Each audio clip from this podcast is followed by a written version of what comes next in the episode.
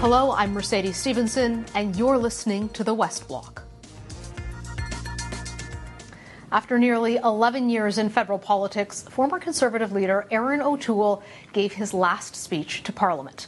He announced back in March that he was stepping down. In a session that has been marked by heated partisan attacks, O'Toole had a warning for MPs. We are becoming elected officials who judge our self worth by how many likes we get on social media, but now not how many lives we change in the real world. Performance politics is fueling polarization. Virtue signaling is replacing discussion. Joining me now to talk about that speech and his time in politics is Conservative MP Erin O'Toole. Erin, great to see you. Good to be back. This is full circle. I remember your, your first interview that we did when you became an MP, your first interview when you became a minister. Now you're exiting politics. You've seen quite a time in Canadian history. What's your biggest takeaway from your experience? I just had, it's been an honor to serve in all roles. Um, obviously, I gave my first interview as the Veterans Minister with, with you because of your background in defense and supporting our veterans. Um, as a veteran myself, that was a real honor. Um, I've seen a lot of positives in politics. I've seen some uh, of the dark side of it and the, the, challenges and the stresses on families. And so it's a bit bittersweet because I really love Parliament, but I'm also excited about returning to the private sector in kind of an international role.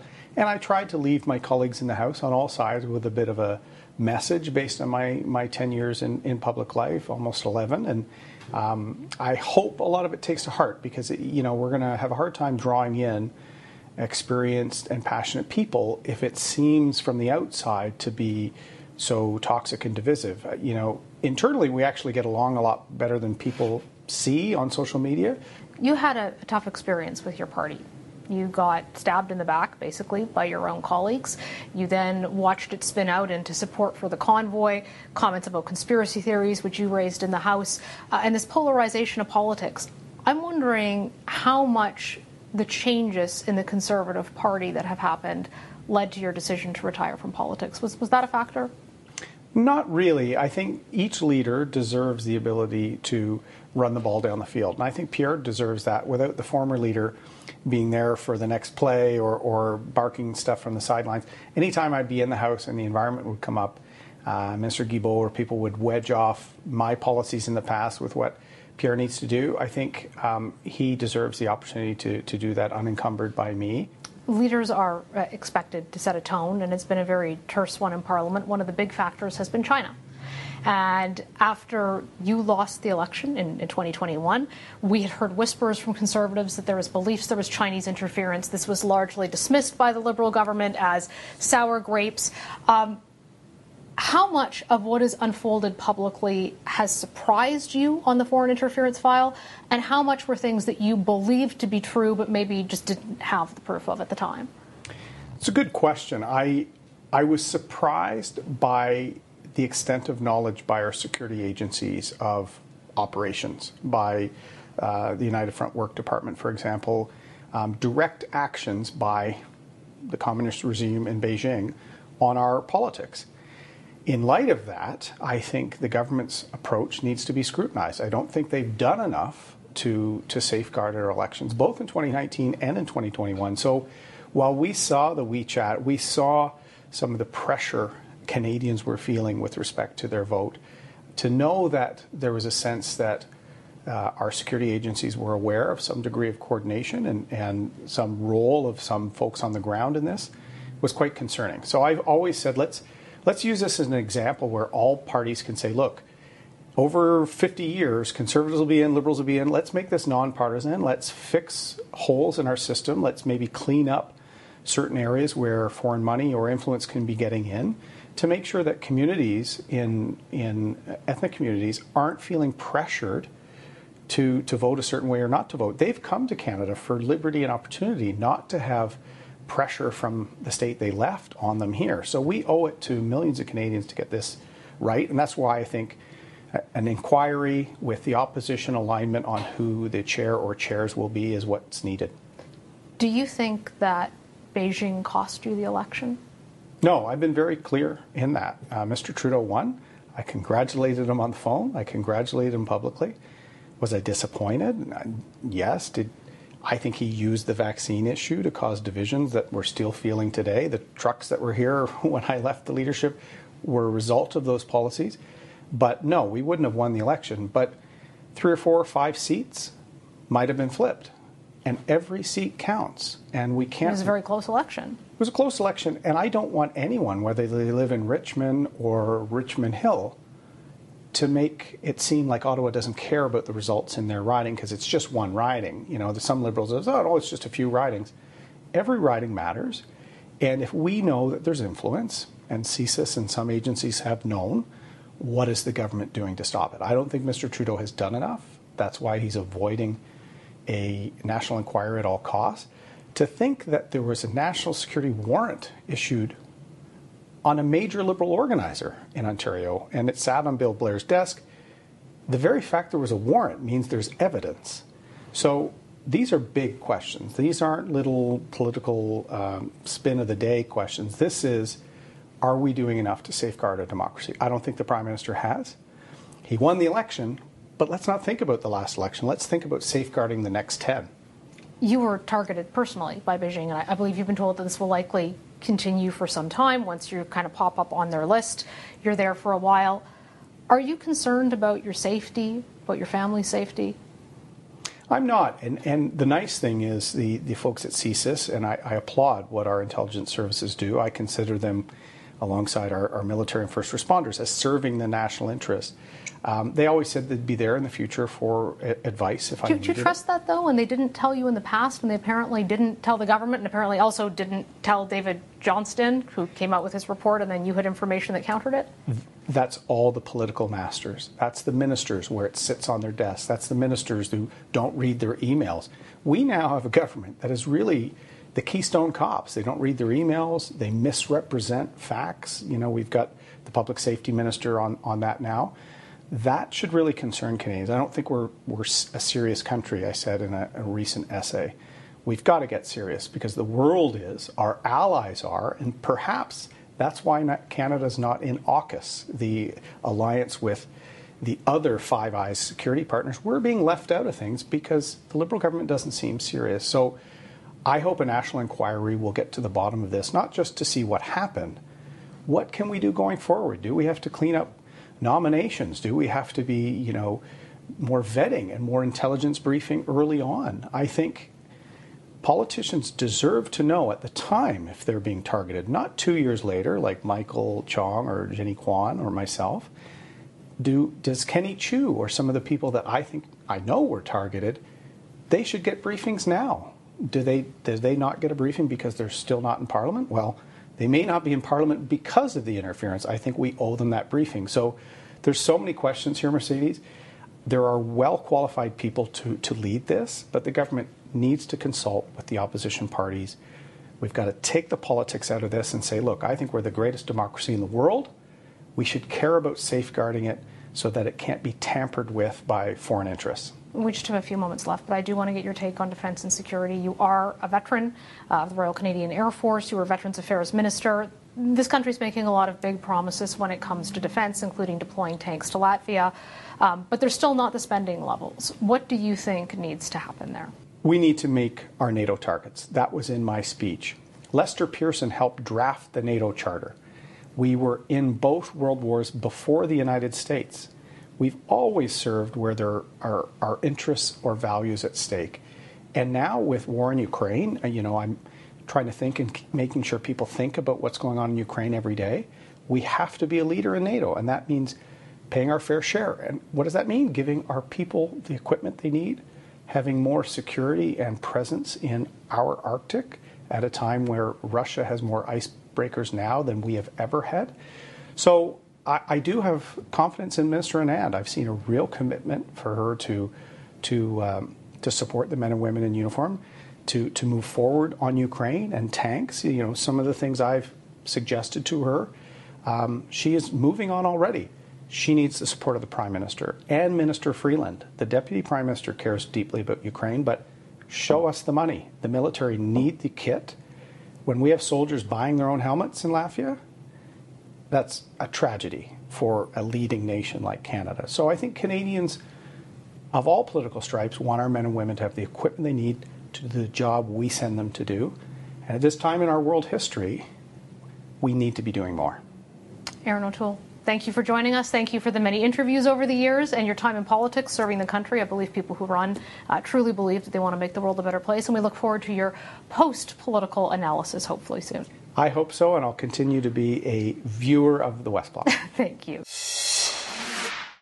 With Parliament wrapping this week for the summer, the Liberals are on the defensive after a number of political missteps. The latest involving embattled Public Safety Minister Marco Mendicino. He's facing yet another allegation of fumbling his file after public outrage that serial rapist and murderer Paul Bernardo was transferred out of a maximum security prison.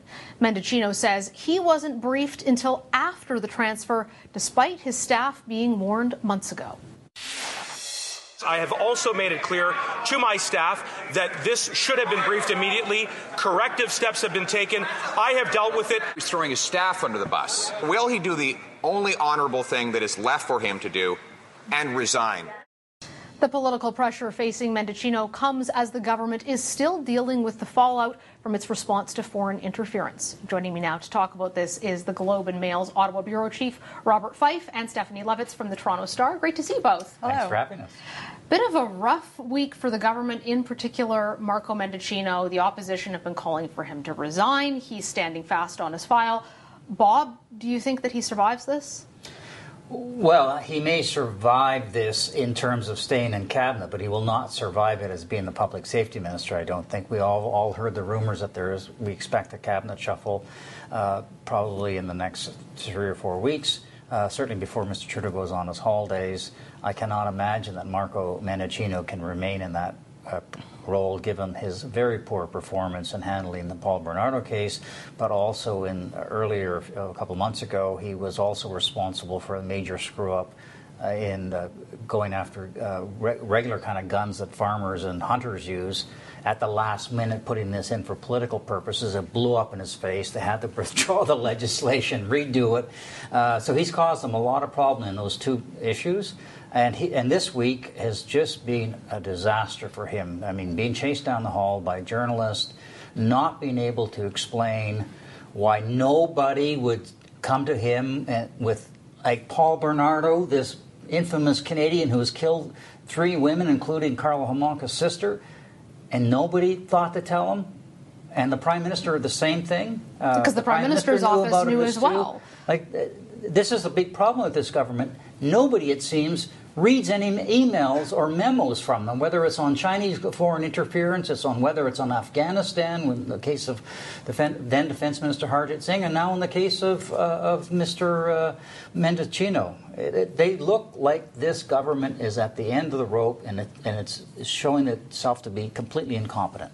Steph, you look at this, and, and, I think they not only how, but why. How is it possible that staffers know about something this explosive and it's not being passed on? What does that tell us about sort of the culture of the government um, and and the broken telephone that just seems to be not only in every department but across departments on issues that blow up in their face that are largely preventable. Yeah, isn't that exactly it? I mean, uh, in the you can almost divorce some of this from the substance of the Bernardo issue and say, okay, so staffers get a briefing and they think, oh, this might be a problem. You know, before we take it to the boss, maybe we should try and figure out some solutions. That's a fair point on most files. On this particular file, knowing that it was going to be so politically sensitive that they looked into seeing whether they could do something, the fact that they don't take it to the boss right away, but it still remains curious to me, and we still don't really have any answers. But but how it is the Prime Minister also knew. And the Prime Minister knew the day before Marco Mendicino knew. So did nobody in the Prime Minister's office pick up a phone and say, hey, Marco, what's going on here and do we have a plan? Because on the substantiveness of the issue, I think it's important to realize that do we in this country want our politicians deciding which criminal goes to which prison? I, I don't think that's what we want. Right, because they're not right, so, they're right. not supposed to. They're not supposed that. to intervene. So it's not as though could Minister Mendicino have done anything to stop this? I don't think he. No is the answer. He should not have done anything to stop it. So what it comes down to for this government is yet another political optical crisis failure. But it makes you wonder whether there's an unwritten rule by this government. If it's controversial, like going out, China going after a conservative MP, or the case of Paul, Bernardo, or a senator getting templates on visas, false visas to bring Afghans in, we don't want to know it. Don't tell your minister this, and then we can they can come out and say, if, if, if, people find out about it, then they come out and say, Well, I didn't know about it. It was my staff that did it. And of course, none of these people get fired. And why don't they get fired? Because there, maybe there is an unwritten rule here. Protect the minister, protect the prime minister. Don't let, let give them information on, on uncomfortable stories. It, it, reminds me, Bob, of when we were working together at another network and you were breaking the Senate scandals, and there was the $90,000 check from Nigel Wright from Mike Duffy, and everyone's saying, How could Stephen Harper not have known about this? And staffers were saying quietly, It's plausible deniability. Don't tell the boss the bad news mm-hmm. because then they can be held accountable for it. But, but this sort of leaves two potential options that either you have a culture in the government of don't tell people in power bad things, they can't be held accountable for them, or they've lost control of their staff and the bureaucracy. Or is it what's interesting? It's a cultural choice because what happened to Nigel Wright? He got the boot. Right? It became this. No, you. What did you just do here? And I think there's a lot of staffers around town, you know, in the last week or so, being like, "How is it that no one's been fired over this? Like, this is a fireable offense." Why was nobody fired about the case uh, about uh, Michael Ch- Michael Chong? Why was nobody in the minister's office fired about that? Or if not, or why wasn't the CSIS director fired? Or it, why was Mary Ng not fired? Mary Ng right, found in violations of ethics for giving a contract to her friend, and she endures in this government. So maybe it's a broader question, as we've sort of talked about, about accountability writ large. Where is the accountability in this government other than the voting booth on election day? Because it doesn't seem like Justin Trudeau is in the business of meting out a lot of accountability when serious mistakes are getting made. And ministerial responsibility is gone. Um, it you know it used to be uh, you know 30 years ago, ministers would have to actually resign over issues. Uh, you don't get this anymore. Instead, they blame the staff or they blame the bureaucracy, which this government is really good at doing, also blaming the bureaucracy for. After coming in and criticizing Stephen Harper for that and saying, well, un- unlike Stephen Harper, do you remember when Justin yeah, Trudeau yeah, was elected right. and he went to Foreign Affairs and, and, they all cheered? you? Let me tell you, this government is not very popular with staffers over in uh, GAC these days, but it, it's sort of that uh, change in, in culture. C- can they change the channel coming out of this with something as simple as a cabinet or, or does this start to stick now, Steph? It's part of a narrative, right? It's a narrative that builds and builds and builds and builds, and this is why the opposition use it to great effect. I mean, to, to, to put another notch in their political belt is here's another reason that Justin Trudeau and the Liberals cannot be trusted to run the country. Let's set aside the substance of any particular allegation on a given day. It just becomes part of the narrative. And not like setting aside also their accountability problem, the reality is the government continues. It's almost eight years long now. It doesn't have any new ideas. What did it manage to get done in the last sitting of significant substance except a rebranded you know tax rebate for Canadians, which will make a difference. But we have a housing crisis in this country. We have economic crises in this country. We have all sorts of meaningful problems, and what we're devoting so much debate about is to the fact that nobody reads their memos and gets anything done. emails are the issue. But a bit of a disastrous session for the Liberals. Let's talk about the Conservatives and how they've mm-hmm. come out of this. Bob, what's your analysis? How's Pierre Poilievre doing? How are the Conservatives doing? It seems like Canadians in polls are saying they want to change, but they're still not sure that they're, they're ready for that to be the Conservatives. Look, the problem they have is that Mr. Poilievre cannot be prime ministerial. He is so uber partisan he, he, can, he can let other people be the partisan that he's doing. Like he's, he used to be the attack dog for Stephen Harper. Get himself another attack dog. You're not you're not the attack dog. You're the leader of the official opposition.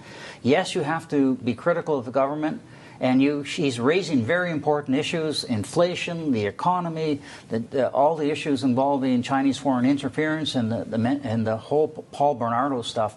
But he, but he, he needs to come across as somebody who is above the all the, the really nasty partisanship, and he takes that on himself. So I think that's why you see the polls, Canadians wanting to uh, vote for the Conservatives because they're fed up with the Liberals. They feel they've been around too long, but drawing back about is this the guy that do it because he's he doesn't come across as very likable, and he is really really partisan. Steph, how do you think they're doing? You know, it's a bit of a, a, two-part strategy, right? You've got you've got to get your enemy where you need them, which is weakened and um, looking like they're on the cusp of defeat. And then you have got to present the alternative. You've got to make that pitch. So, to some degree, if you think about it, I mean, Mr. Poilievre has not even been leader for a year now. He's going into his first summer. Be very interesting to see how he plays the summer, where he goes, who he talks to. Are we going to see some sort of more substantive, and I don't want to say rebranding or pivot because I don't think that's in Mr. Poilievre's nature, but some sort of personal and political growth, shall we say, the ability to tone it down. And I do think to some degree we've seen that in the waning weeks of Parliament. Well, we'll see uh, what uh, both Mr. Trudeau and Mr. Poilievre do with their summers. We'll be keeping a close eye on it. Thank you both for joining us today. Thanks, Mercedes. Thank you.